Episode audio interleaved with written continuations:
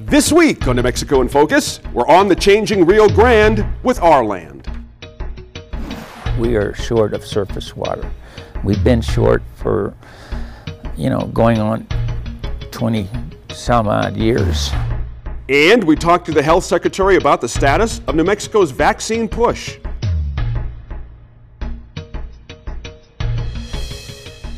New Mexico in Focus starts now. Thanks for joining us this week. I'm your host, Gene Grant.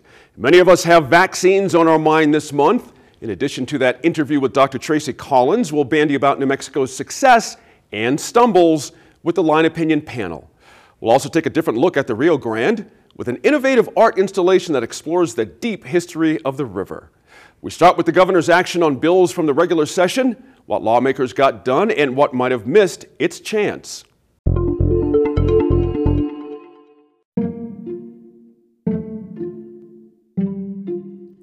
Welcome to New Mexico in Focus. Today is Friday, April 9th, 2021, and I'm your host, Kevin McDonald, executive producer here at New Mexico PBS. Hope you all are having a terrific week.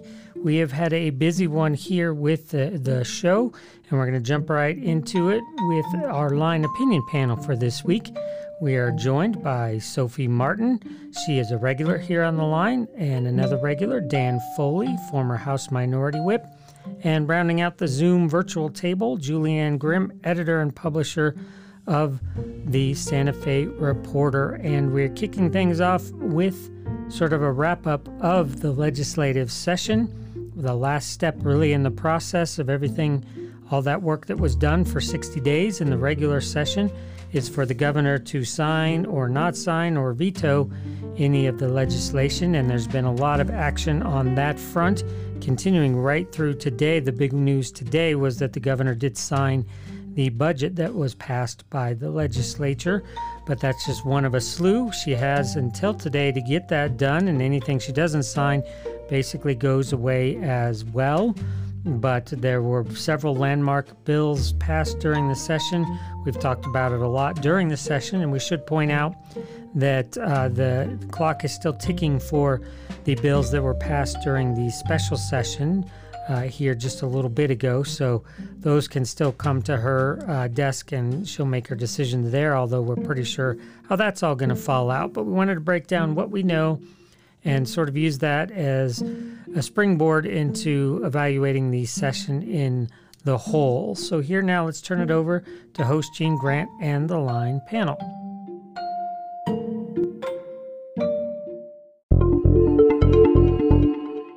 Governor Michelle Lujan Grisham put her name to scores of bills over the past couple of weeks. With comfortable majorities in both chambers of the legislature, the bills, have, as we've discussed here before, reflect the changing nature of the Democratic Party. What will they mean for our state and what might have missed its chance in the regular session? Here to help us sort it out is the Line Opinion panel. We have two regulars and a frequent guest this week. Editor and publisher of the Santa Fe Reporter, Julie Ann Grimm, is back. Former New Mexico House Minority Whip Daniel Foley returns, as does another regular, Sophie Martin. Always glad to have Sophie. Now, let's start with the most recent action in this special session because the governor has signaled she will sign the bill to legalize recreational cannabis. And Julie Ann, is this the game changing law it would have been two or three years ago? Is this a matter of changing the language, which a lot of folks are trying to do? Or is New Mexico a little further back on the crest of the wave of states doing this? I mean, even though New Mexico is uh, not the first state, you know, we're up in the high teens now. I think this is a game changer in New Mexico. This changes the way that, you know, a lot of New Mexicans conduct their, you know, daily lives. It frees people to participate in the recreational, relaxational substance of their choice rather than saying alcohol is fine and cannabis is bad. Um, so I think that is a big, significant change for New Mexico. Uh, we are also going going to see tax revenues for the local and state government that represent not small sums of money, no matter whose math you are using. Uh, so I think those are two big changes that are coming. Let me ask Daniel on your point there about the financial impact. Uh, is it tourist, Daniel? Is it you know, native New Mexicans. Where's where's where's the largesse coming from when this thing gets going? So I, I don't know. I mean, I, I think you're going to see a you're going to see a, a, a, a kind of like you know. I'm not comparing the two. It's sort of like the the gambling, right? You're mm-hmm. going to see if you're in, located in Albuquerque, you're pretty much attracting Albuquerque. If you're in Ruidoso or Hobbs, you're attracting people from Texas. So you know, I think the people in northern New Mexico I, am not sure that it's that big of a deal because it's been legalized in in in, uh, in uh, Colorado. But you know, the folks that live down on the on the side that are closest to Texas, mm-hmm. big deal. A lot of people from Texas will be coming over. I think there's definitely going to be a tourism aspect. Look, New Mexico has long been an outdoorsy kind of hippie kind of state, right? I mean, it's kind of been a place where people like to come to Chaco Canyon, have a spiritual interaction. Uh, so I can see this enhancing uh, that opportunity for more people to want to come here. I think it's also going to be, be a, uh, you know, I think to some level you're going to see an increase in the use of uh, uh, by New Mexicans. And so the question is, you know, will you see a trade off? You know, will more people will people stop buying beer and alcohol and use that disposable income to buy marijuana, mm-hmm. uh, or or what will happen? And so I, I think it's going to be a combination of the two. I think geographically will have a bigger impact mm-hmm. on where that money, whether it's tourism or not, Dan, let me go back to a question I, uh, that was part of the question with uh, Julie Ann as well. I, you know, two or three years ago, you heard things like, "Oh, we're going to score 250 to 300 million our first year doing this." Now you're hearing things like 25 to 50 million, uh, you know, coming in. Do we really know how much we're going to make out of this in the first couple of years? Not only do we not know how much we're going to make out of this, and, and look, I, I want to go on record. I, you know, I was, I've been a, a fan, I've been an advocate of uh, decriminalizing and legalization since I was in the legislature. I Don't recall. use it. Yep. I just think it's odd that you can go out and drink a pint of vodka and, and that's okay, but you can't go out and smoke a little bit of weed. Makes no sense to me, um, and it's a personal choice. Uh, I think, I think you know, it's interesting that the numbers are coming down. One of the reasons I think the numbers are coming down is the growing process is becoming more manageable. It, there's, you know, more of, uh, of pricing is becoming more effective, mm-hmm. uh, being able to go out and get it. I, I, think, you know, the big the big question is going to be uh, the long term potential long-term consequences of what the net revenue is going to be right? Are we putting away 10 or 15 20 30 100 million dollars today? And you know the question that you hear from the people who opposed it are there long-term consequences later on right. that are we getting that money today? And not more importantly are we putting that money away to solve those consequences later? Um, I, I think 25 is far a far more realistic number. But remember, in the past, when we were talking about two, three hundred million dollars, it was when we were going to be one of the first states right. to legalize it. So you'd have people, you know, there's no doubt that there is a complete uh, cannabis tourism industry, right? I mean, there's there's an entire industry geared towards doing that. Now that we're not going to be one of the top five, first five, I think that revenue is going to have a, have a, have an impact. There you go, Sophie. I interesting. Go ahead, Julian. Oh, my fault. Sorry, I just wanted to say I think it's important too. And when you look at all these calculations about the um, over time, the changes to this, you know, over time, the expectation is that fewer people will turn to the illicit market and more people will be buying their cannabis cannabis in these taxed and regulated industry, you know, retailers. Um, but that's not, you know, going to be demonstrated in, until time marches on. That's right. You know, I think uh, there's a lot of uh, factors that will feed into it, including like whether you see cities and counties raise their GRT. Um, they're already, you know, in the um, the tax code allows you to to increase your increment if you vote, and so kind of how much um, cannabis is taxed is really going to be a factor. Mm-hmm. The law also contemplates changing the tax rate over time. It, it doesn't just contemplate it; it's there. Mm-hmm. Um, so the excise tax starts off at a certain rate, and over six years it increases all the way up to eighteen percent. Good points there, absolutely. Sophie, a really important part of this uh, situation has this become more of a social justice bill? Um, I was just going to say that. Yeah. I'm, I was just going to say that. So it's, it's worth remembering that there were really two pieces of legislation that addressed New Mexico and cannabis that came out of the special session. And the first one that was decided was automatic expungement for certain um, certain what were criminal offenses relating to cannabis. And that automatic expungement will mean that people who have convictions for cannabis possession will no longer have those on their records. And and and that's a that's a big thing um, because because that record um, can follow and does follow somebody as they try to get jobs, as they you know, you know, as they go through their lives. And so that expungement, that clearing of that record, because we no longer consider this to be a criminal matter, mm-hmm. is a very big deal and something that they were able to take care of up front. Mm-hmm. You know, when we talk about the costs and the the you know look at it from an economic perspective it's still important to think of the the social justice and the community justice issues for us in new you know for a larger community in New Mexico. And then also to recognize that there will likely be savings in terms of our incarceration costs and um, our policing costs. I know, you know, yes, we will we will still have DUI um, laws on the books. People won't, you know, there won't be no consequences if there are issues with your cannabis use. But um, certainly, those those smaller um, what we now consider pretty inconsequential possession charges. They now get. Let me switch a gear here. Uh, Julie Ann, I'll start with you. The governor signed a number of educational bills, including, you know, to make sure federal aid flows to low-income districts, as well as more state money targeting, you know, many of those same places. And also to create an ombudsman for special education. Let's not forget about that. And to get more teachers from state colleges and universities. Does this feel significant? It, something feels significant here when you take them all and push them all together in that education pile.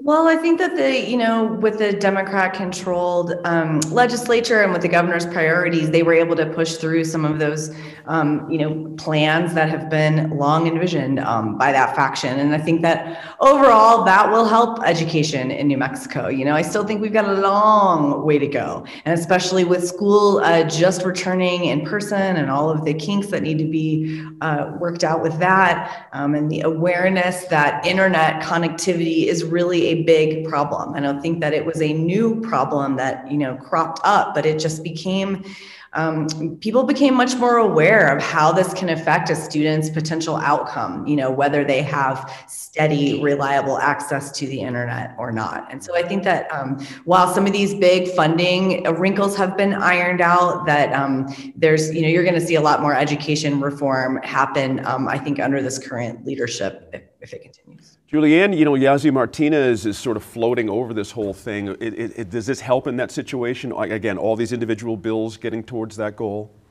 Certainly, you know, I wasn't able to review every single piece of the package that's kind of known as the, the Yazzie Martinez package of reform. Um, but, you know, that court case really made a lot of directives to the state, which I think the state has been really slow to roll out. And um, again, with the pandemic, those areas where the need was great, it just became exacerbated, it became more obvious how great the need is and what New Mexico needs to do to serve students in rural areas, for example, and students who have language um, differences, who have English as a second language, um, and in Native communities. Those are really important. Yeah. You know, Dan, uh, broadband came up just a little bit ago. We've been watching close over here the rural urban divide on these things. You know, but creating oversight for, you know, state spending to look close at that divide. You know, does it feel like the state is starting to get a handle on what it's going to take to expand broadband? Or are we there yet? Or would you like to hear, see something a little bit more? Yeah, I, I, think, you know, in a lot of these technology things in New Mexico, we're always a day late and a dollar short, right? Mm-hmm. I mean, we're talking about broadband and, you know, now, you know, uh, as someone who, who owns a, uh, an RV, you know, people are now talking about, you know, satellite uh, connectivity and that, you know, it's $280 a month and you can have this thing on your motorhome that allows you to have broadband wide access through the uh, satellite and as long as you're clear to the sky and here we're still talking about burying cables and wires and and digging holes and getting uh, right of ways and and so you know i think we've talked about this before uh, on the show. You know one of the problems in new mexico has is a unique situation which is we have wide swaths of open land between urban areas. So you know because you have stuff in albuquerque doesn't mean you're going to be able to get all of that out to wagon mound new mexico. Uh, and it's virtually impossible. So i'd like to see them, you know, not only talk about this, but hopefully with this group that they're putting together, they're going to put some, you know, eh, you know, we we we've we put money into being a spaceport state. We've put money into doing other things. We should be putting money into becoming a a technology hub because if we can figure it out here, you're going to figure it out anywhere pretty much in the world, right? If you can figure out a way to communicate in Cloudcroft or Wagon Mound or all the way down in Carrizozo, you're going to solve a lot of problems across the country and around the world. And we need to be focused on some of that. And I think we lose that lots of times. We focus on, you know, how do we help the, the, the Ma Bell companies? How do we help the co-ops? How do we do these other things that are out there? And we forget that there's other alternative answers. Good point there. Hey, Sophie, the governor signed the Civil Rights Act, kind of a big deal for a lot of folks around here, allows claims in state district court that previously had to be filed in federal court. This is a big deal when you think about it. It removes qualified immunity as an acceptable defense to those claims, but it also caps claims. This is one of my questions here at $2 million. That, that seems bizarre to me. Is that just a starting point and the courts are going to have to figure that out as it goes along? That's a great that's a great question. Um, but the cap is there, and my sense was that it was that it was put in place at least in part in order to get the thing through because right. there was a lot of pushback. And you know, state government is quite powerful. Mm-hmm. Community municipal governments governments are quite powerful in New Mexico, and this bill, you know, this change really strikes at um, the immunity that that employees and then you know their employers, the state the state actors had in the in the courts. So, you know, qualified immunity was an imperfect program. Oh, you know, it's it's kind frankly it's kind of a mess but but with new mexico sweeping that away it, it really remains to be seen how this is going to work in the courts mm-hmm. and I, I think that the coverage that we've seen so far has maybe missed one detail that is pretty important here which is that um, the qualified immunity applies to violations of, of rights under the New Mexico Constitution, and those are not everything, right? right? That's not, you can't sue for literally everything. Mm-hmm. Um, if you take a look at the Bill of Rights in the New Mexico Constitution, uh, it, it, picks out different things, but it's it's not. Um, you know that may also need to be addressed. How how broad those rights are defined within that. Lot, uh, little ways to go on that one, but it, it's a start, as they say. And Julie Ann, just a little bit of time here on this one. Uh, legislation that didn't make the cut. Do you want to take a couple things here? Three areas that caught my attention police reform, of course, payday lending, and professionalizing the legislature.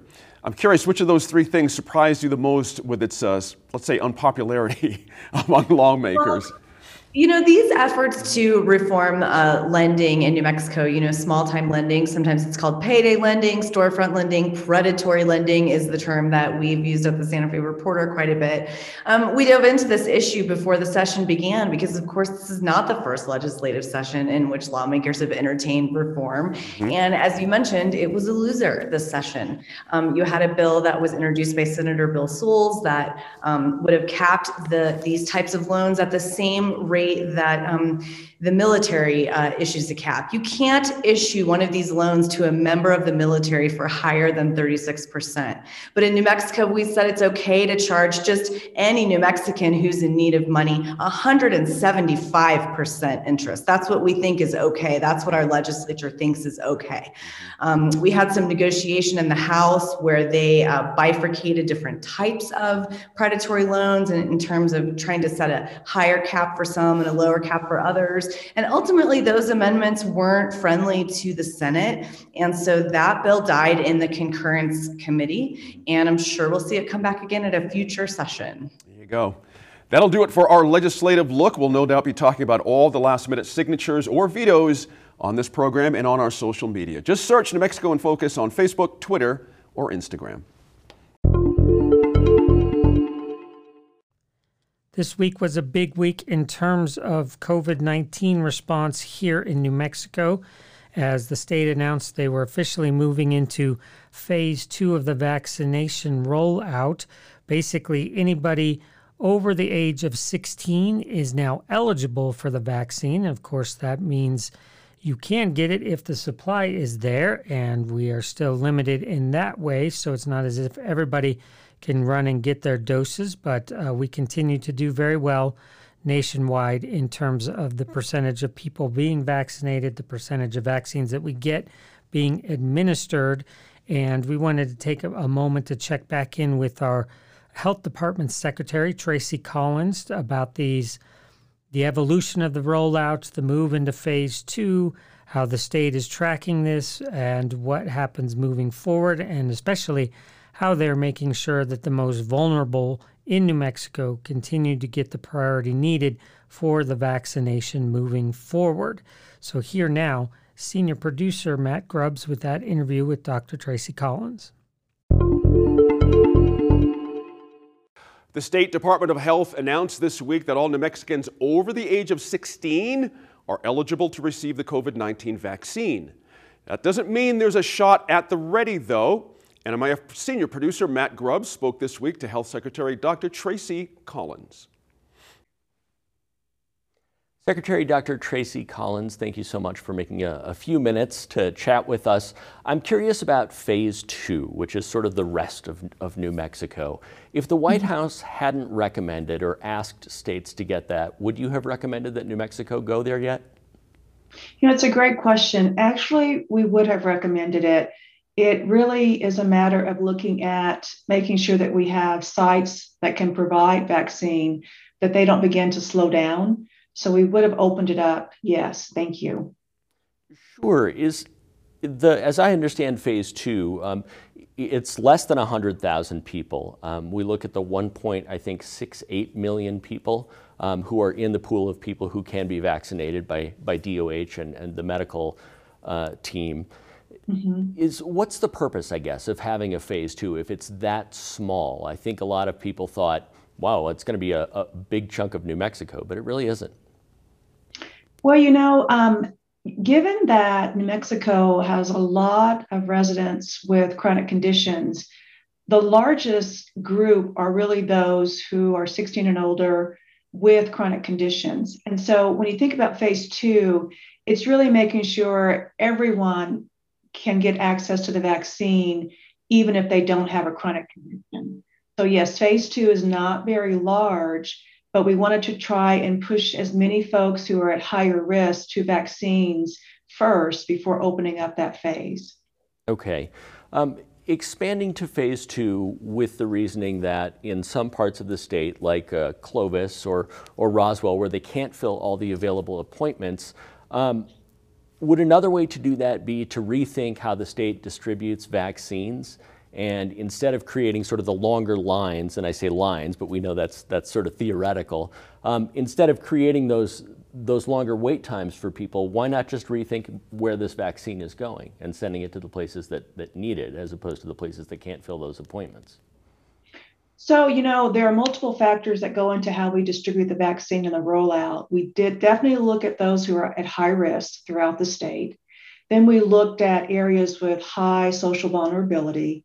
Um, and then also looking at vaccine providers. So there are multiple factors, and we're trying to address all of those, keeping in mind the prioritization of those most at risk. So as we're looking at opening up phase two, it really is to make sure that we have those sites that are somewhat slowing down on appointments that they can keep their momentum going. So I appreciate your question, but there are multiple factors that played into how we rolled out the vaccine. Okay, okay. You've said 50% of, of New Mexicans, eligible New Mexicans, have received that first shot. Um, the numbers mm-hmm. that you shared this week uh, indicated that, however, about less than half the state is in the registration system. So 829,000 people, I think, was the number that you shared um, this week in terms of the number of mm-hmm. people who've gone online and registered to get that shot. Um, mm-hmm. That's less than half the state, less than half the eligible people, I should say. Um, can you help me understand how those two sets of numbers fit together? So, when you think about the registration app, um, it was rolled out about two weeks after we started receiving vaccines. And there were healthcare workers who were being vaccinated. And so there's a large proportion of those folks who didn't really use the app, at least for that first shot. And so we have that component. We have people who have actually been vaccinated who are not healthcare workers who also didn't use the app. So there is a subset of New Mexicans who have not used the app, but fortunately have gotten their vaccine. So not everyone is using the app. We do encourage that, but not everyone's using it. Okay. If, if not everyone's using it, how are those people getting their vaccinations? So they're getting them either through um, a site before, you know, we actually encourage people to use the vaccine portal to register but they could actually go to maybe a pharmacy or other another site and what they're what will happen is that data will show up in a registration um, site called NMSIS. It's required that we use that. So any vaccine we distribute in the state needs to be reported in NMSIS by a vaccine provider. So someone could, in fact, go and get their vaccine, and then ultimately we'll see that data in NMSIS, but it's not in our portal. I see. So this is all, as, as you and I are talking, this is all sort of back end stuff, um, your mm-hmm. interaction with the federal government, et cetera? Right. Okay, okay. Um, the, um, the state has, has tried to maintain uh, a high degree of control over who gets this. As you said, you've sort of tried to target um, those who need it most. Uh, is there a point at which the state needs to sort of relinquish control? Um, we've, been, we've been at this for a couple of months at least, maybe um, you would know better than I, but maybe 10 weeks or something like that with the, with the portal, but fewer than half the state, um, half the people who are eligible um, are online. And, and I know that there's a group of New Mexicans um, who are getting vaccinated without that. Um, but is there a point at which the state just needs to say, okay, have at it? You know, in general, actually, we are doing that now by opening up options for people to get, you know, schedule their own appointments and not have to wait for an event code. I think for us, what we're trying to do is keep New Mexico safe. So we need to have some understanding of where people are with being vaccinated. So we can't completely back off. We really need to keep our eye on the data and making sure that folks who are most at risk are getting vaccinated and then the entire state is getting vaccinated so that we can reach that point where we can stop the virus from replicating and also from mutating. So I don't think we can back off completely if I'm understanding your question uh, clearly. But I think what we're doing is trying to make it easier for people to get to vaccine appointments. Okay.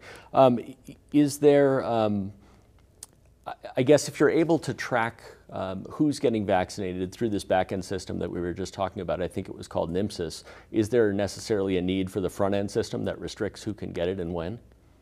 So, you know, at this point, we're not restricting it per se. We're actually trying to match the demand with what's available as a supply. So on the front end, we're trying to help vaccine providers by pushing people to appointments, helping them understand who, who wants an appointment. So that front end piece is still important. Okay. Um, herd immunity, uh, that's something that you've recently begun talking about. Um, I know the, the scientific community hasn't reached a consensus. I'm hearing around 80%, maybe five less, five more. Um, given sort of the difficulty that the state has had in registering um, people into that system, and given sort of the, the polling that we've seen that say maybe a third of Americans have this um, concern or questions about the, the vaccine, do you think herd immunity is achievable in the state? You know, it's an excellent question. And please keep in mind when you talk about herd immunity, that's where you're reaching a certain percentage of the population that you can um, help, you know, either with the vaccine, you know, with getting their immune system such that this virus cannot replicate anymore. We're still learning about this virus. We may not actually reach that herd immunity. It may become something where, like influenza, where each year we get a booster dose or a new vaccine just because there's such a change in um, the sequencing of a given vaccine or what we currently are treating. And so what I want to make clear, I'm sorry, I'm not being very clear right now, is that first of all, we don't know if herd immunity is possible with COVID 19. It may be that it's not. If it were, we're looking at numbers around 70% or so, but also keep in mind we've not opened up vaccine to children. So, because we don't have the data to say that it's okay to do this. We have some data from Pfizer on folks who are adolescents, so 12 to 15, that it's actually looking like it's going to be efficacious and safe to use in that group. Um, but more trials are being done starting now with children who are younger and in the summer. So Pfizer is doing some work now, Moderna is going to start in the summer. And so, you know, one of the challenges that you see nationally with this idea of herd immunity is that we don't know that we can reach herd immunity with COVID. But the more people we get vaccinated currently, the more likely we are to stop the replication, which is a good thing. So that's moving in the right direction. Okay. Uh, New Mexico, at least as highlighted in the CDC numbers um, by Colleen Heild in the, in the Albuquerque Journal, um, ranks well in terms of getting shots or needles in arms of the population overall, but there are some vulnerable communities that are being missed. Um, and the state ranks much further down the list. Uh, 37th, I believe, was the number that the journal reported, as opposed to the first in, in percentage of, of vaccines in arms. I know that's something that you're looking at. I know that's something that you're not insensitive to. Can you help me understand sort of how that came to be and what's being done? Yeah, so social vulnerability index includes 15 factors um, housing, who's living in the house, how vulnerable they are, um, other sort of determinants of health like income, education. All of those go into this measurement called social vulnerability index. And that index, the higher the number, the more vulnerable you are. So, as a state, as you pointed out, we've done really well with getting shots in arms just in general. When we look at how we're doing with those socially vulnerable groups, that's where you're seeing a discrepancy. But please keep in mind that the data looking at that has not adjusted for how we as a state are really high on our social vulnerability compared to other states in the union. So when we consider that, and if you were to go back and look at that data and adjust for how vulnerable I'm going to say New Mexico is as a state, we're actually doing better. So that ranking, that 37th, is kind of a very crude and not well adjusted estimate of how New Mexico is doing. And if we begin to go back and look and say New Mexico compared to maybe Colorado, I'm just throwing that out as an example, we're actually probably doing a lot better than people realize, even with the social vulnerability. It's just that we're a sick state. I'm going to say that. There's a lot of poverty, a lot of people with chronic conditions. And so overall, we rank really high as a state compared to other states in the country for our vulnerability. Dr. Tracie Collins, we appreciate your time. Thank you so much. Thank you.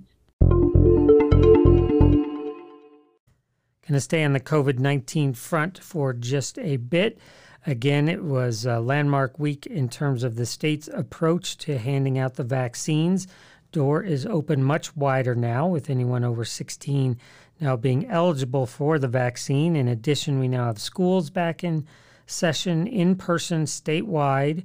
And uh, so all signs seem to point towards progress, but as usual, there are some hiccups and wrinkles as well. And so we wanted to get the line opinion panel and their thoughts and opinions on this uh, this week as well. So we're going to jump right back to the line table now for some thoughts and opinions on all of that. Here again, host Gene Grant. What does our line panel make of the state's plan and its execution when it comes to vaccine distribution? Let's get into it. Sophie, what's the point of having a phase two if fewer than 100,000 people are in that group? Well, I mean, the, the value of, of having a phase two and, and vaccinating those 100,000 people is that that's the next group that needs to get the shot. Okay. Um, but you know, as as opportunities have opened up for the state overall, something really interesting has happened. There's been some notice of the apparently the fact that states like New Mexico that have been more cautious, more um, restrictive in terms of who they will allow to get the shot when, mm-hmm. seem to be moving ahead faster um, and more effectively than states that just kind of threw the doors open at the beginning.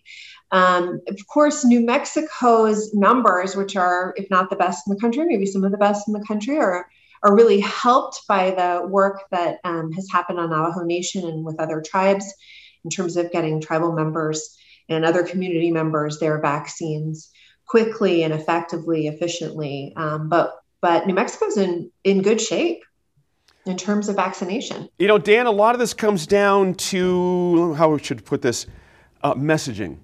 Uh, the governor's office has been messaging hard about you know the good things that are going on. Does it really mean a whole lot to the person on the street if they're 70 and can't quite get a shot? Quite yet, or they get yeah, an I, appointment and it's out in Grants or something? Yeah, I think I think you know. Listen, I think that there's some of this is out of their control. Obviously, right? I mean, you got you got private vendors that are doing this. I mean, you know, I mean, my wife got her first shot two three weeks ago, and I got notified Monday that I'm going to get my first shot.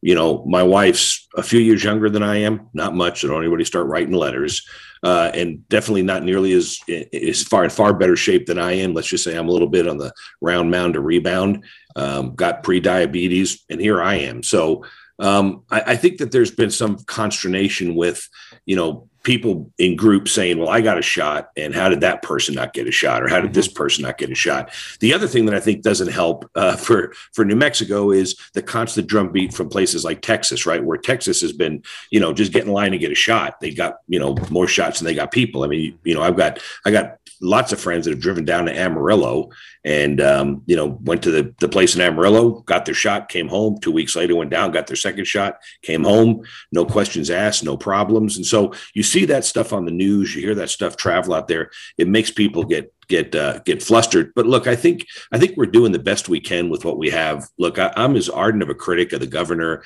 and definitely don't miss an opportunity to go after Democrats whenever I have one. But you know, I think we all got to pump our brakes and remember this pandemic. There wasn't a playbook, right? You right. can't say, "Well, this is what we did 10 years ago." The next person that has to deal with something like this, there's going to be a lot less forgiveness from the public. But I think dealing with what people had, the information that was out there, yeah, I think they're doing the best job they can do. And I think everybody just needs to relax. I think what's going to be an interesting conversation about the shots in the next few months is going to be how many people start saying, I'm not getting one, period. Right. I'm not getting it. I'm starting to hear that from folks. Yeah. And yet you're hearing from the feds that they're going to have travel. Uh, they're going to list. They're going to limit the ability to get on airplanes potentially, go to big public events if you let, don't let, have let me it. Stop so you there. Interesting. I, I, do want to get to that. Those those last two points you made. Uh, I got a couple more before there. Julie Ann, uh, there's a question of whether the state would have opened vaccinations to everyone if the Biden administration hadn't demanded it, if you think about it. Uh, what do we gain by toeing the line here? I mean, it doesn't seem to win us more shots, or am I missing something here? I mean, I don't think that Governor Michelle, Michelle Lujan Grisham was going to buck the Biden administration in terms of like their, um, you know, changing priorities for who gets the vaccine. I think that the state's um, plan is not, you know, wasn't a big shift away from those federal uh, deadlines that started to come out, you know, once um, once the the feds got into action. So, I mean, I think that the um, I have to say that I agree with a lot of things that Dan just said, which you know it pains me to say, but um, I think New Mexicans in general have had a really good um, you know shake on this and that there have been people who are vulnerable and people who needed extra effort to get it have received that extra effort. And I think it's great to see New Mexico at the top of the list. We all love that. Sophie, you know, um, the governor is claiming 50% of us have been vaccinated, but you know, there's been stories in the journal that says, look, for vulnerable communities, and Colleen Heild had a particularly interesting story in the journal. It's lagged when it comes to most vulnerable populations, uh, you know, despite setting the state up to actually get at those populations first. Something hasn't quite right. happened, but at the same time, that perception is out there that we're doing this, uh, you know, better than everybody out there. Well, there, I mean, there's sort of two channels here, right? There's there's the overall um, push toward herd immunity, and just to clarify, Gene, I, I, that when we talk about 50%, we're talking about 50% of adults um, children who are, you know, a very significant part of the population have not received vaccines yet. I believe it's over 16 is where you can is where you can start to get the vaccination. So certainly we want to see that that push toward herd immunity. Um, and there has been some coverage, some analysis to suggest that we may be closer than we think we are right now because of the number of people who did get the disease before um, before vaccination. Mm-hmm. And so there's that element. But I think you bring up a really important other element, which is that when you look at the at the subcategories of who has has been vaccinated, we see that African Americans, right. um, Latinos. Um, are, are at getting vaccinated, have been vaccinated at a much lower rate. Um, and that's a real cause for concern. There were some states, I will remind you, that that attempted to focus on issues of uh, racial fairness mm-hmm. and equity in terms of their vaccine distribution. And that did not go over well mm-hmm. in those states. Um, New Mexico really focused on different categories of people, but now as we're looking at those numbers, we can see that what you might have hoped targeting, you know, focusing on people who had particular health conditions, things like that, didn't get the state as far as it had hoped it would get. Um, in terms again of the African American, Hispanic, and to a certain extent Native American communities. Mm-hmm. So um, you know that's a that's a difficult that's a difficult challenge. This the folks at the Department of Health Health and Human Services are telling us that they're working on those things. I think as a community, we have an obligation to hold their feet to the fire on that. Good point there. Uh, just to make your point, Sophie, about as I'm reading it, about 26.3% of African Americans have received their first dose here in New Mexico for Hispanics and Latinos, who make up about a third of all, uh, everyone here in New Mexico. That number is 32.1%, but that was at the time of that. Uh, of that uh, story coming out a couple of days ago. Daniel, I got a question for you. Is, is, um, is herd immunity a realistic goal with so few people? You mentioned this a second ago, and I want to come back to you on that that so many folks are saying they're not going to do this. So is herd immunity a, a reasonable goal at this point?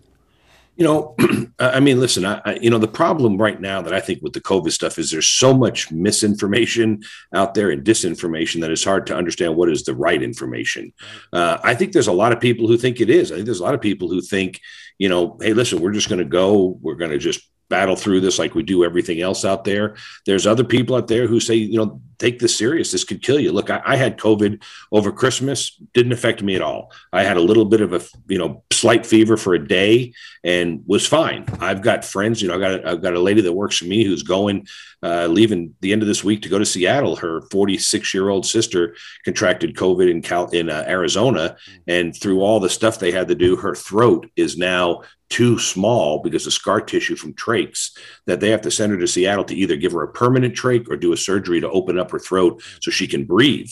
So I just there's just so many stories out there that I think that so many people are are just thinking, you know, ah, I'll get it, you know, what about it? My concern is some of the people that I hear in my circles that tell me, ah, don't worry about it, I'll get it, are the last people you want getting COVID, right? right. I mean, it's not, you know, it's yep. one thing for my son the athlete to tell you, I'll get COVID and let me see what happens. At some sometime you might be like, okay. It's another thing when your buddy who's 68 years old and 375 pounds and wheezes when he walks tells you, ah, I'm going to get the herd immunity process. You're just, I just think it now medically. There's folks out there that say it's going to happen. They say. Mm-hmm. Well, sometime around the end sure. of April, yeah. May. Well, but there's thoughts out there that you know you're hearing some reports that sometime maybe around the end of May mm-hmm. that we may reach that tipping point with herd immunity in the United States. I don't know. I don't. I just don't think it's worth risking. Let me bring another thing into this. Uh, Sophie Daniel mentioned, of course, uh, this idea of a vaccination passport or an app. You know, let businesses know, other places know, people who have had their shots, all that kind of thing. You know, the state's been mum on this so far. Any predictions on where the governor might be on this? It's it's a tough one to sell to some folks. It, it is. You know, I'll just say anecdotally that there are a handful of people I've talked to who, yeah, you know, not so sure about taking the vaccine. And then they'll say, but if my father's nursing home requires me to get it in order to see him, mm-hmm. I'm going to do it.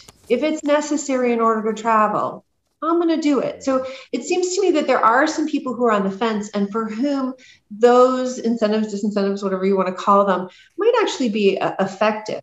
But but beyond that, um, what we're seeing at the national level, what we're hearing from the Biden administration, is that it's um, it's private industry that is driving a fair amount of the interest in this sort of program. Mm-hmm. Airlines thinking about, you know, how can we bring people back onto planes, have them feel safe, cruise ships leading that, other businesses. There you go. Got, got to step in, unfortunately. Got to step in. I'm just a little short on time, so it'll be my fault. We got to include Santa Fe, of course, for Julie Ann and her folks up there, too. A lot of travelers from Texas, so this could be a big deal.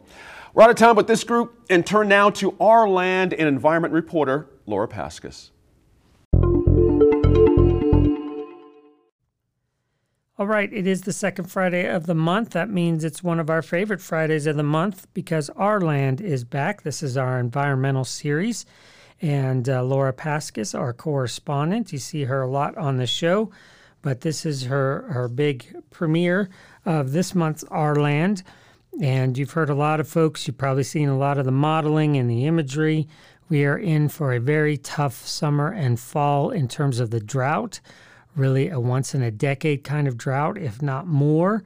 We've talked about how that means the Rio Grande will likely dry in large swaths in places that it does not normally dry. And one of the focal points, usually when you talk about the water levels in New Mexico, is Elephant Butte Lake. So Laura and our crew headed down there to see the levels, which are very low, about 9% uh, right now, and to talk about what the impacts of that for the entire stretch of the river are, and a little more about what we're in for and how we can start to think about conservation and planning for what uh, is just um, getting to be longer and longer drought periods. And uh, we can't just keep relying and hoping on strong snowpacks anymore. And so, really important and a great piece here. A shout out to our our land team, not only Laura Paskus, but um, this month we had a lot of help in terms of the shooting and the editing from crew member here at New Mexico PBS, Kevin Maestas, also senior producer Matt Grubbs, and our production manager, Anthony Lostetter. So a shout out to all of them for all of their hard work on our land each and every month. Very labor intensive piece, uh, a lot of travel involved, but we really take a lot of pride in these, and we're happy to bring this one to you. So let's jump right now down to Elephant Butte Lake. Here is correspondent Laura Paskus. This month on Our Land, we talk about the Rio Grande, what's happening this year, but into the future as scientists learn more and more about what will happen to the river and its reservoirs and the rest of us who rely upon this water as temperatures keep rising and we keep having difficult conditions.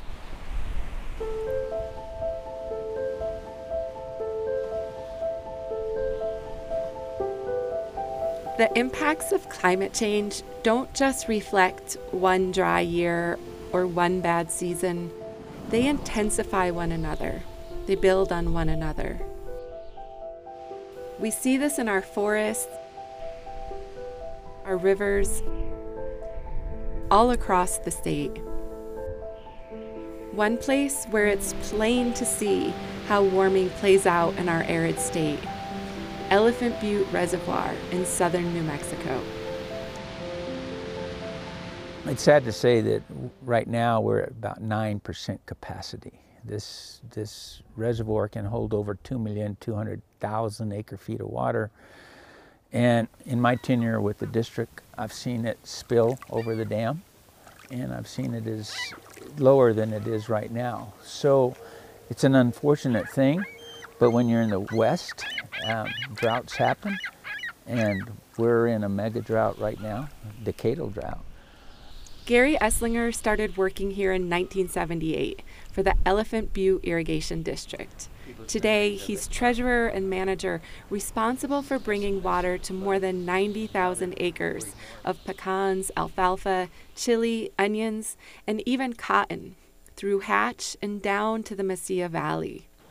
Last fall, the district told farmers not to expect much water from this reservoir on the Rio Grande. They're anticipating that this could be the worst season in memory. Most of the farmers in this valley are pretty familiar with where we're located right now, and they come up here and they can see the same thing. So it's not any news to them that we are short of surface water. We've been short for, you know, going on 20 some odd years. To survive, farmers have to adapt. They pump groundwater or they fallow fields to use what water is available for higher value crops. I'd hate to see it go away. I hate to see agriculture just d- diminish, especially here because it's it's a great part of this valley. From from here all the way down to to El Paso, it flourishes, and and you think about it, and um, it's got a great economic benefit to this entire state. Like many dams across the West, Elephant Butte was built by the U.S. Bureau of Reclamation. Dagmar Llewellyn is a hydrologist with the agency. But now we do it in a more. What reclamation did from the beginning and is, is charged with is taking what can be a, an inhospitable landscape for human activities and finding ways to make it so that we can thrive here, right? That's what we did in the past by building dams. That was the, the action that we thought was needed at that time. The agency has evolved, though. And I believe that the programs that I work on under the Secure Water Act are what enable us to do the same thing now, which is to try to find ways to take what's becoming a more and more challenging and inhospitable landscape for a lot of human activities and find ways to make them possible and to allow us to continue to thrive here. Our lives have certainly changed since the early 20th century when Elephant Butte Dam was built. And as we've pumped more greenhouse gases into the atmosphere, we've warmed the climate. There is no new normal. We talk about what is the flow of this river relative to the average, to the normal. But the challenge of climate change is that we're losing the whole concept of normal. For centuries, farmers relied upon the Rio Grande as a snowmelt driven system. The water you see here predominantly originates in the mountains of Colorado and northern New Mexico, and it builds up over the course of the winter as it snows into a snowpack, and that's the primary place where we actually store our water. Some moisture would seep into the forests. Some would melt through the spring when farmers need it to sustain crops until the summer monsoons. But as arid places like New Mexico warm, they also dry. So think about how your hair dryer works right? You, you, heat things up so that you get the moisture to go into the air. It comes out of our soils, it comes out of our tree roots, it comes out, of, and everything that uses water, our riparian systems, our crops, everything all the way down needs more water be, just because it's warmer, just because of the way your hair dryer works. Esslinger is an optimist.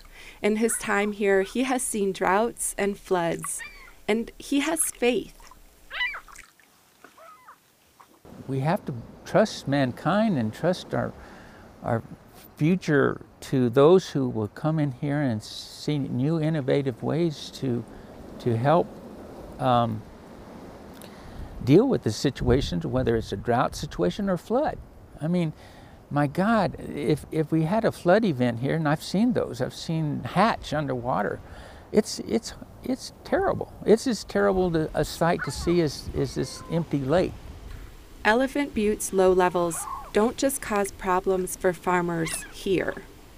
Under the Rio Grande Compact, until those levels come up and New Mexico can send the water it owes to downstream users, we can't store water in some upstream reservoirs either.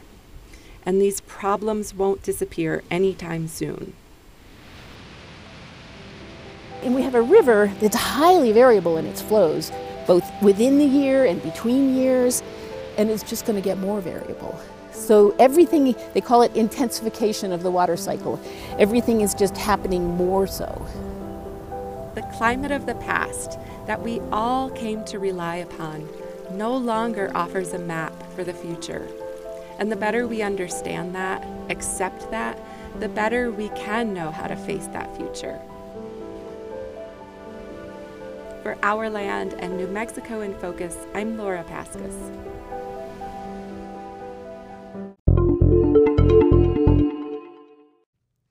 In many ways, Laura Paskus, our Our Land correspondent, was also the inspiration for a new art installation over at UNM, uh, really looking at the impact of the Rio Grande. It's called There Must Be Other Names for the River. And another familiar name involved in that project is Marisa DeMarco, our collaborators and partners over at KUNM Radio. Really a unique and interesting way to talk about our connections to the river and the Rio Grande and its importance, uh, the lifeblood really of this state in so many ways, and bringing a musical element to that. So we wanted to talk to both of them a little bit more about the inspiration for this installation. You'll also find out more about how you can catch it both in person and virtually. They put it up online, which is great. So we encourage you to check that out and to wet your whistle. Here is a preview of There Must Be Other Names for the River. Send it back now to correspondent Laura Paskus. We remain focused on the river this week as a new exhibit at the University of New Mexico Art Museum looks at the changing Rio Grande. Taking the concept of deep time, The creators looked at the river's long history. They also took decades worth of U.S. Geological Survey flow data from the headwaters to the delta and set it to song. The project is called There Must Be Other Names for the River, and correspondent Laura Paskus spoke with one of the exhibit's three creators, longtime reporter Marisa DeMarco. Marisa DeMarco, you're a longtime reporter, a musician, an artist. How did you and your fellow collaborators tell the story of the Rio Grande through song?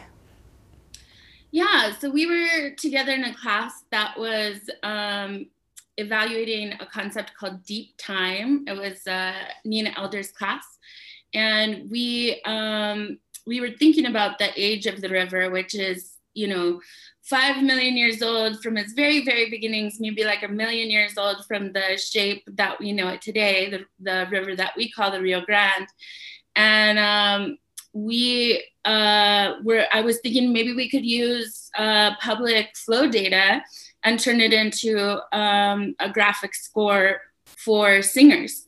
Um, so we we did that work, and there was a lot of data crunching. Uh, my collaborator Jessica Zeglin uh, it turned into a big math project for a couple days, weirdly, um, as these things do. Um, and uh, Dylan McLaughlin, who also worked on the piece, um, helped um, turn that data into a score for the singers. And then what we do is when it's performed live, we have those six singers, each of whom is representing a data point, um, a place along the river where the data were collected. And um, we, we have them stand in the shape of the river and you can kind of hear as they're singing the um, the flows changing from year to year. Sometimes it can feel like the water is coming down the river from place to place, from the headwaters all the way to the Gulf. So I'm curious, how did the performance of the the river story and song, how did it affect you and your collaborators, the singers, and the audiences as well? we heard so much feedback from people that um, they had a really powerful uh, emotional response because as the singers are singing this flow data, uh, we have the years kind of um, passing along on a projector, so you kind of know where they are in telling this story. And I think um, there was some debate initially about whether we should fully do that or not to orient the audience or if we'd rather them just experience the piece as a whole. But a lot of people in the audience we're looking at those years and thinking about, oh, this is the year my child was born. Um, this is the year I moved here. This is the year my grandfather passed. Uh, so those years, as they come through, you're having these um, place memories too, a time memory and a place memory of maybe what your relationship with the river was like at that point, right? I think a lot of us have gone to the river for not just exercise and beauty and enjoyment, but for reflection, for uh, grief, for other important big moments in our lives. And so, um, as you're looking at those years, you can kind of remember these times. And so, people had a really emotional response. The singers um, and the artists, my, myself, Jessica, and Dylan, I think we all feel that piece as a tribute to the river. Um, and so we took the singers, we've performed it indoors at National Hispanic Cultural Center and also at UNM Art Museum. But we did also take the, the singers down to the river to do an a cappella version of the piece with their feet in the water. Um, and I think that performance, which was just private, there was no audience, it was just us.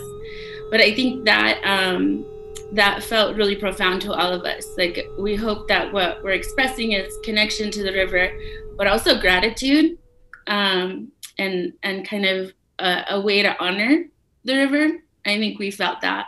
I think that really comes across in the piece. And I know I was at your initial performance at the UNM Art Museum, and I remember I found myself bracing, like knowing what was coming.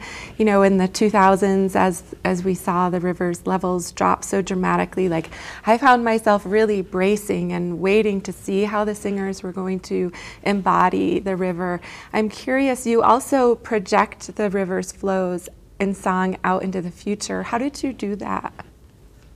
Yeah, so there's a point where the score just kind of disappears, and the next year that comes up is next year. And the thought was to ask these people who've been rehearsing this piece over and over again, who visited the river, because part of the score instruction is that the singer should visit the river the day before it's performed, right? Um, who are who are finding this connection and who now know the data, right? Because they've been seeing this data for weeks and weeks and weeks. Um, to then it is part of embodying and channeling the river to then project its future. Um, and so that's a completely improvisational segment of the piece. Um, and it starts with the next year and it goes out a couple thousand years. Now we know that I think what we've seen is that scientists have projected the river's future out, you know, I think 100 years or 200 years, but we're looking uh, a little further ahead because if you remember that the river is a million years old, the last um, 50 years or so, 40 years, where we're really starting to see the impacts of climate change is nothing. It's just the blink of an eye, right? Um, so when you're asking them to look out a couple thousand years, even that's kind of nothing to the river, right? So trying to imagine time more from the perspective of the river and i know that the river doesn't have a perspective but thinking about the age of it outside of us and thinking about it as an entity beyond us right so can you tell us where can people see this exhibit how can they be involved and, and possibly contribute or be a part of this as well yeah, so um, we initially planned to make it a physical installation. We were asked to make it a physical installation at UNM Art Museum, but pandemic, you know, got in the way of a lot of those plans. So it's um, at othernamesfortheriver.com is where you can find the piece. We made a web-based installation, and we are asking um, that if people want to, they can contribute. Uh, there's a page there called Tributaries, and the idea is that people can um, tell a story. They could follow the score. We have the score available there if they want to sing it. Um, they can, there's a hotline. So if you don't have time to like record yourself with a phone and send an email about it, you can just call a phone number and tell us a story. Um, depending, of course, on your on your access to internet, we wanted to make that an option for anyone who lives along the river. Um, even if in really rural areas where maybe net access is spotty, right? So you can sing us a song, you could write your own song, you could respond to the piece, you could follow the piece. Um, and the that part ended up being really exciting. It's kind of like one of those things we're so focused on the exhibition, but we got such great contributions right away to the tributaries. I loved listening to all of them um, and thinking about the person. They would, often would put a little information about what they were thinking about as they made that piece or why they chose that part of the piece to respond to, um, and tell or tell us a little bit about where they are. Um, so that that part is really cool. So tributaries on the website othernamesfortheriver.com. Awesome. I love this exhibit. I can't wait to see how it continues to grow. And Marisa DeMarco, thank you so much. That will wrap it up for the show this week, but do want to bring you a little bit of extra content before we go this week. You've heard us talk a lot about our Growing Forward podcast, which is looking and tracking everything to do with cannabis legalization in the industry here in New Mexico. That, of course, was passed by the legislature in the recent special session. It's on the governor's desk. We expect that to be signed too, as well soon, as well as another bill that offers expungements for cannabis related offenses. Big part of the push for legalization has been social justice and righting a lot of the wrongs of the war on drugs. And really, for those of you who've been in New Mexico for a while, you know that this conversation really began in the early 1990s with former Governor Gary Johnson, who uh, made waves not only in New Mexico but nationally in calling for the legalization of cannabis. And uh, in many ways, it has come to define Gary Johnson as a politician from that point forward, including two runs for uh, President of the United States as a Libertarian candidate. And so we wanted to catch up with Gary Johnson and get his thoughts on coming full circle with cannabis legalization in New Mexico, what he thinks about the program and how it's been set up by lawmakers Um, and it's a fascinating interview. Our co hosts for Growing Forward are Andy Lyman and Megan Kamerick. And so wanted to bring that to you now. Encourage you to subscribe to the Growing Forward podcast if you haven't already. You can find it wherever you get your podcasts. So rate, subscribe, review, share uh, with friends, get the word out. It's just a great piece of work. We're, we're thrilled to be doing that and working on trying to bring you a season three as we try to roll out this program in New Mexico. So here is Gary Johnson joining Andy Lyman and Megan Kamerick on Growing Forward.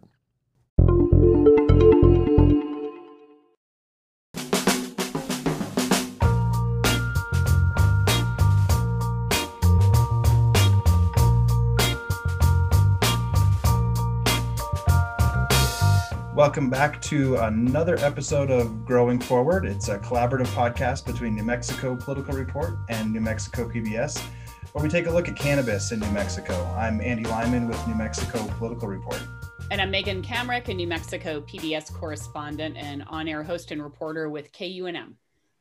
Today, I'm uh, Gary Johnson, ski bum um, um, cyclist. I was just going to say we're we're kind of going back in time today. Uh, our guest today, as he just announced, is Gary Johnson, a former two-term governor of New Mexico. Uh, he left the Republican Party when he ran for president as a libertarian in 2012. He again ran for president as a libertarian in 2016, and then for U.S. Senate in 2018, also as a libertarian. Uh, but in his second term as governor back in 1999, uh, Johnson was criticized for his stance that cannabis should be fully legalized. Now, of course, pending a signature from current Governor Michelle Lujan Grisham, New Mexico is slated to do just that. So thanks for joining us today, Governor Johnson. yeah, kind of good news, isn't it? I mean, it's uh, only uh, 20, 22 years, but hey, better now, better late than never, right? Yes, yeah. And, and we should be clear um, there were lots of people at that time across the country calling for legalization, just not necessarily people in elected positions uh, and more specifically a governor. Uh, can you tell us what made you at that time kind of come out publicly to, to advocate for legalization and, and what you hoped the legislature might do with that message?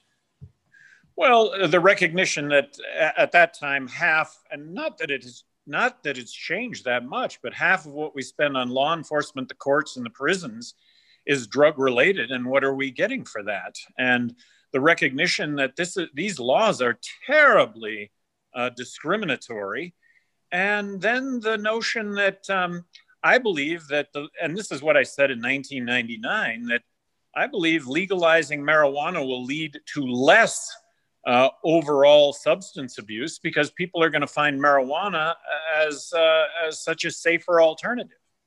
So it was kind of a long shot, I think, at the time. But was there any part of you that hoped that maybe you could get some Republican support, maybe even Democratic support at that time in the legislature to say, hey, maybe we should take a look at this? No, Andy, there was absolutely no. Uh, I mean, everybody was throwing stones. Everybody, uh, Democrats, Republicans. There was, uh, you, know, uh, there was talk of Im- impeachment. Uh, gee, you're going to get impeached for voicing an opinion on a topic that you have. You are an elected official, and aren't you supposed to get into office and do the things that you find out that uh, need doing and do them. So, no, there was no chance whatsoever that this was going to go anywhere at the time. And I, I'm, you know, I wasn't naive at the time, and I'm, uh, but at the time, um, I did say that marijuana will be legalized. There's no question about it. The question is, uh, how long will it take? You've previously said that you were an occasional consumer of cannabis. Is that still the case? Oh yeah, yeah, and I and I also my whole life is uh, health and wellness. That's what my whole life is about. I haven't had a drink in uh, 34 years, um, but I do find marijuana as a much safer alternative. And for me, marijuana is health and wellness. I think one of the offshoots of legalizing marijuana in a state where it hasn't been legal is I think a lot of people um, comply with the law and have never used marijuana because it's been illegal. I think one of the big surprises is going to be because it's legal, people are going to try it for the first time. And I, I think the takeaway is going to be what have we done to this point? Because this is pleasant. this is this is a good thing. This isn't a bad thing. Why do you like to use cannabis? Do you use it for medical reasons or other reasons? Well, uh, for the same reasons that someone would have a cocktail in the evening or a couple of cocktails to take the to take the uh, I don't know the edge off the day. I think I'm in that category when it comes to marijuana. And I'll also say that you know the stories abound uh, from people who have used marijuana and said they've had a horrible experience. How much of that had to do with the fact that it was illegal and that you had to buy it uh, through the black market? I think a lot of those stories uh, come from back, back to the fact that it was it was criminal, and because of that, people didn't use it, and um, that's going to change it's so interesting you bring that up. It's such a cultural shift. You don't think twice about, you know, saying, "Well, I came home and had a cocktail." You know, I mean, that's that's such a normal thing in American culture, for good or for bad. So um, you're seeing that. Maybe see a shift like that with cannabis. Well, and and when people, this is my opinion, when people start to use cannabis on a more regular basis they're going to stop, consu- you know, opioid when uh, opioid uh, addiction. When Trump, when Trump says, "I'm challenging the pharmaceutical industries of America to come up with a, you know, uh, a non-addictive, effective uh, replacement for opioids," I'm screaming, "It's here already!" You know, cannabis. Um, and that's what people are going to find. People are going to find this as a much safer alternative than uh, than opioids, uh, than alcohol, uh, than other drugs. And other drugs. What do other drugs have to do with? Well, the person that sells marijuana uh, also sells harder drugs. That's that's the person you have to go to. That goes away when you when you legalize marijuana and it's now available uh, at a store. And I also applaud, I really want to applaud the governor for calling a special session on this and, and getting it done. Um, I, I, think that that was, um, I, I think that that was terrific. I applaud the fact that it's going to be a really cheap license to uh, produce or a- actually sell. Uh, I know that there are warts on everything. The wart on this bill seems to be uh, putting a cap on production uh, boy, that's you know. But hey, uh, this this can be uh, remedied. This can be amended in the future to take care of that issue. It's interesting you you brought up that that you praised the current governor for doing that. Um, as, as a self-described uh, fiscal conservative, does it seem to you that the cost of the special session uh, is is negligible when it comes to the cost of you know legalizing this substance? I do believe that, Andy. I absolutely do. And that, and uh, you know, people ask all the time, well, gee, there's all this revenue from, uh, uh, you know, from the taxes. Well, forget about the revenue. Just think of the savings when it comes to law enforcement, the courts, and the prisons. If the police can deal with real crime, and real crime, definitionally speaking, that's when you do harm to somebody else. If you're doing arguably just harm to yourself by using marijuana, who cares? Who really cares?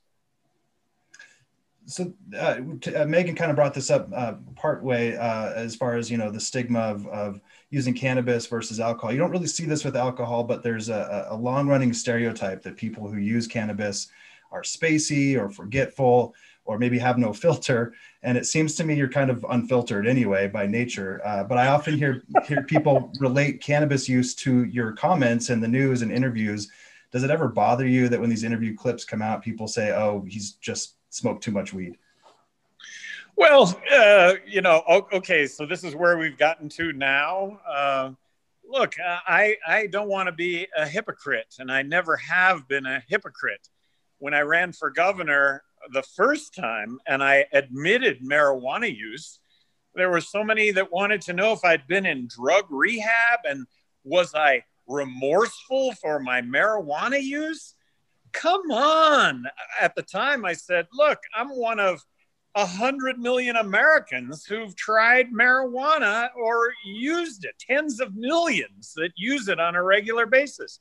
You can criticize me for using it, but am I criminal? Uh, No. And then that's back to the discriminatory nature of the law to begin with. You know what? Uh, I'm caught with marijuana as a teenager growing up. I'm white. Um, I got a job. I'm going to school. I live in Albuquerque. Good chance just drive on down the road and don't do it again, as opposed to someone black uh, or of color, Hispanic, pulled over. The car smells of weed. Okay, we're going to put this guy through the ringer. And they do. And I don't want to fault law enforcement in any of this either. These are laws that needed to be changed. And of course, that is the law that we changed. I was talking to a, a congressional candidate uh, this cycle, uh, and she said that uh, she'd been in law enforcement her entire life. Look, um, you're not running for law, you're not running for sheriff here, you're running for Congress, and you're going to be put in a position to change laws that shouldn't exist, not to enforce laws that are, in fact, discriminatory and don't do any good whatsoever, do more harm than good. Speaking of law enforcement, we know Darren White, your former Department of Public Safety secretary, quit after you made that announcement about cannabis when you were governor. White has since changed his stance on cannabis and has a hand as a medical cannabis producer in New Mexico. But what are some of the other reactions that you got to your call for legalization? Well, uh, actually, it was a big surprise uh, when I called for legalization. Not being naive, I don't think I'm naive. I really thought, and this was a different time, 1999, that faxes, phone calls, emails, uh, letters to the governor. Uh, I thought that this was going to run like a 90 to 10 negative. I really did and it turned out to be uh, 95 to 5 positive from all over the world and the input from the world quadrupled overnight because of the stance that i took on marijuana so i right off the bat recognized that whoa i'm talking about something that really needs to be talked about and nobody else is Oregon has gone a step farther now, step further, and decriminalized all drugs. And this is sort of opponents of legalizing cannabis bring up these things as kind of a worst case scenario um, in terms of opening the door to other things. But what do you think? Would you support a more lenient attitude to other drugs? Absolutely. And Megan, one of the things that I have said from day one is, is that, first of all, from day one, I said, all I am advocating for is the legalization of marijuana. But when we do that, um, we're going to uh, we're going to we're going to enlighten ourselves on drug policy, uh, drug laws, and eventually it will lead to decriminalization, legalization of all drugs. But that is probably not going to happen in my lifetime uh, but it's positive. I'm back to this. Look, if you're doing no harm to anyone arguably other than yourself, why don't why why are you not allowed to live your life uh, with that freedom? But some people would say there is a harm to other drugs like opioids or harder drugs in terms of a public health crisis in terms of what it does to our public health, our hospital system, to families. So I, I guess I'd like your get your thoughts on that. Well, uh, one of the things that I uh, dove into immediately, this was in 1999, was you know these statistics about uh, about hospital use and what have you, and I just came to find out that it's all totally bogus. The numbers are totally bogus. You know, they, the, the government still spends tens of millions of dollars to try and discredit uh, marijuana and we're paying for that? We're you know we're living in a state now that it's legal and yet the federal government is spending tens of millions of dollars to tell you don't use it and that the, har- the harms associated with it? Uh, the government lies when it comes to drugs yeah but we we clearly we've had an opioid crisis the last decade or more nationwide right? From prescription opioids and heroin. I mean well and, and this is my point megan is mm-hmm. is uh, marijuana is a viable alternative to opioids and will be and will reduce opioid use as i think it's already been shown So several years ago, you were a principal of a cannabis company, and, and correct me if I'm wrong, but I believe you divested when you ran for president in 2016. Is that correct? You know, it is, and and part of that has to do with, uh, boy, the scrutiny that one undergoes to run for public office. I don't know why anybody would want to run for public office, and now I'm saying that after having done it so many times, but it's becoming more and more complex. And just the notion that I owned, uh, you know, shares in a cannabis company made national news, and what those cannabis companies were.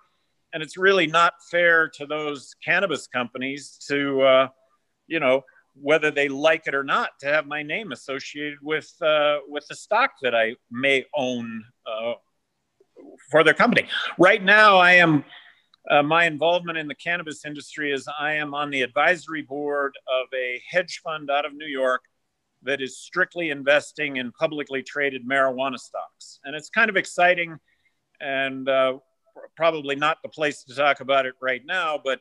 Uh, you know, Canadian stocks are the stocks that are trading on the U.S. Uh, exchanges, New York, Nasdaq, the you know the upper tier uh, markets. And the US stocks are not trading on those markets because uh, marijuana is still a class one narcotic, according to the federal government, which Biden has promised uh, to, uh, to change. And uh, you have to believe that he will. Can I jump in for a minute on that? So there's a lot of clearly what you said, there are a lot of large business interests moving into the sphere, or they have moved in. This was a concern that came up again and again in the debate here in New Mexico um, about how is there a way to ensure that local smaller entrepreneurs, especially people who are from communities that were impacted by the war on drugs, can get into this lucrative market? Will it be taken over by large corporate interests? And you know, I know you care about the economy in New Mexico. You're also more free market as a libertarian. So, what do you think is the best route forward around those concerns? Well, uh, regarding those concerns, Megan, my concerns were is that they were going to issue 10 licenses statewide for recreational marijuana and that that was the exact opposite of what they should do, which would be to open it up, make it very affordable to get licenses. And they did that. So, um, you know the things that you're talking about limiting the production of uh, of gro- growing marijuana um, i think that's going to have a negative impact on new mexico competing with other states um, and i also also i always draw the comparison uh, would you drink if you had the choice would you drink uh, bathtub gin or tanqueray gin probably tanqueray and that's a result of legalization and the refinement of these products. And the best products are the products that should survive. The fact that New Mexico uh, is going to make it readily available for you or I to get in the business if we so choose. Uh, you know that was that was my concern at the onset of all this, and um, it it didn't happen. They they did make it very very uh, affordable and easy. We'll see how easy it is, but uh, you know they've made it affordable for any one of us to get into the business sort of sort of unrelated and to sort of put a bow on this this whole conversation. In in 2016 you told me you were done running for office and then in 2018 you ran for us senate. And at the end of that senate run you kind of joked to me when i asked you again that i caught you in a lie. So i have to ask now that we have you uh, do you plan to run for office again? So so here's where i've come to politically is you know what? If I'm in, in an election and there are 100 people that vote, and five people say, no way, Gary Johnson, 95 says, great. I'm just wondering who those five are. How could they possibly disagree with me? So, nah, Andy, I'm, I, that's where I'm at. It's just, and it's just gotten worse and worse. And as a sidelight to the, that Senate run, do you do you know that I had to spend eight thousand dollars just to fill out the financial disclosure form to run for U.S. Senate? And if that isn't restricting people who have means, who who might be qualified for running for office, uh, I don't know what does. I think it was one of the U.S. senators who is a, you know, hundreds of millions of dollars worth of wealth, said that he spent spends more on his Senate disclosure statement running for Senate than he makes as a U.S. senator. Well, former Governor Gary Johnson, thank you so much for for joining us today. well, and, th- and, thank you both, and Andy, thank you for your advocacy through all of this. Uh, you you've been, you know, you've been a been a good rudder through this whole process, and uh, you know, maybe we should tap each other on the back here a little bit. Thank you, thank you. This was another episode of Growing Forward, a podcast about cannabis in New Mexico. It's a collaboration between New Mexico PBS and New Mexico Political Report. You can find other episodes wherever you get your podcasts, and don't forget to leave us a review. I'm Megan Kamerick, a correspondent with New Mexico PBS and an on air host and reporter with KUNM. My co host is Andy Lyman with New Mexico Political Report. Our producers are Kevin McDonald and Bryce Dix. Our theme music is by Christian Bjorklund, and our logo was created by Catherine Conley.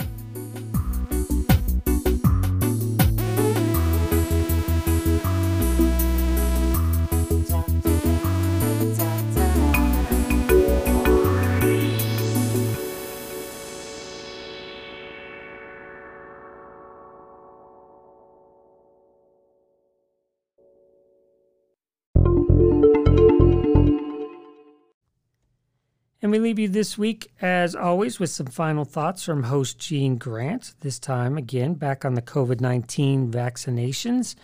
Uh, a lot of great numbers coming out in terms of how many people have at least had the first shot, how many people have had both shots. If you're getting the vaccine that requires uh, the two shots and the two weeks uh, for um, the full vaccination to take effect. Uh, and I know it's been interesting for me. I got my first shot this week. I'm very thankful for that.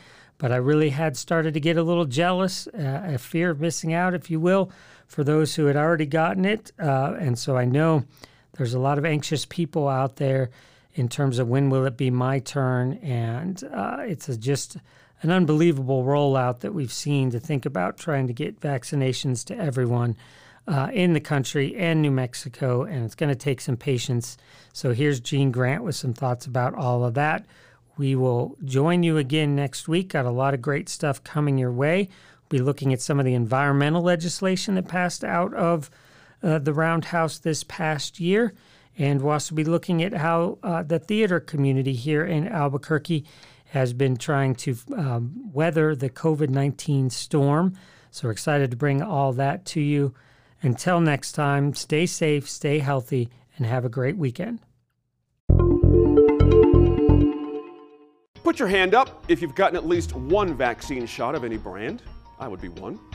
The good news is a decent number of us may have put a hand up, as many as 50% in some estimates. And compared to the rest of the country, we are looking on track for vaccination rates that were sort of mocked around this time last year, no? Things change, times change, attitudes change, all that. But what remains is daunting. We have seen the dire warnings from the CDC about a potential fourth wave, that masks may be a fact of life every flu season. New Mexico is doing what we can and doing it well compared to other states, but as you heard from the panel, those numbers need a dry eye when it comes to the most vulnerable in the state.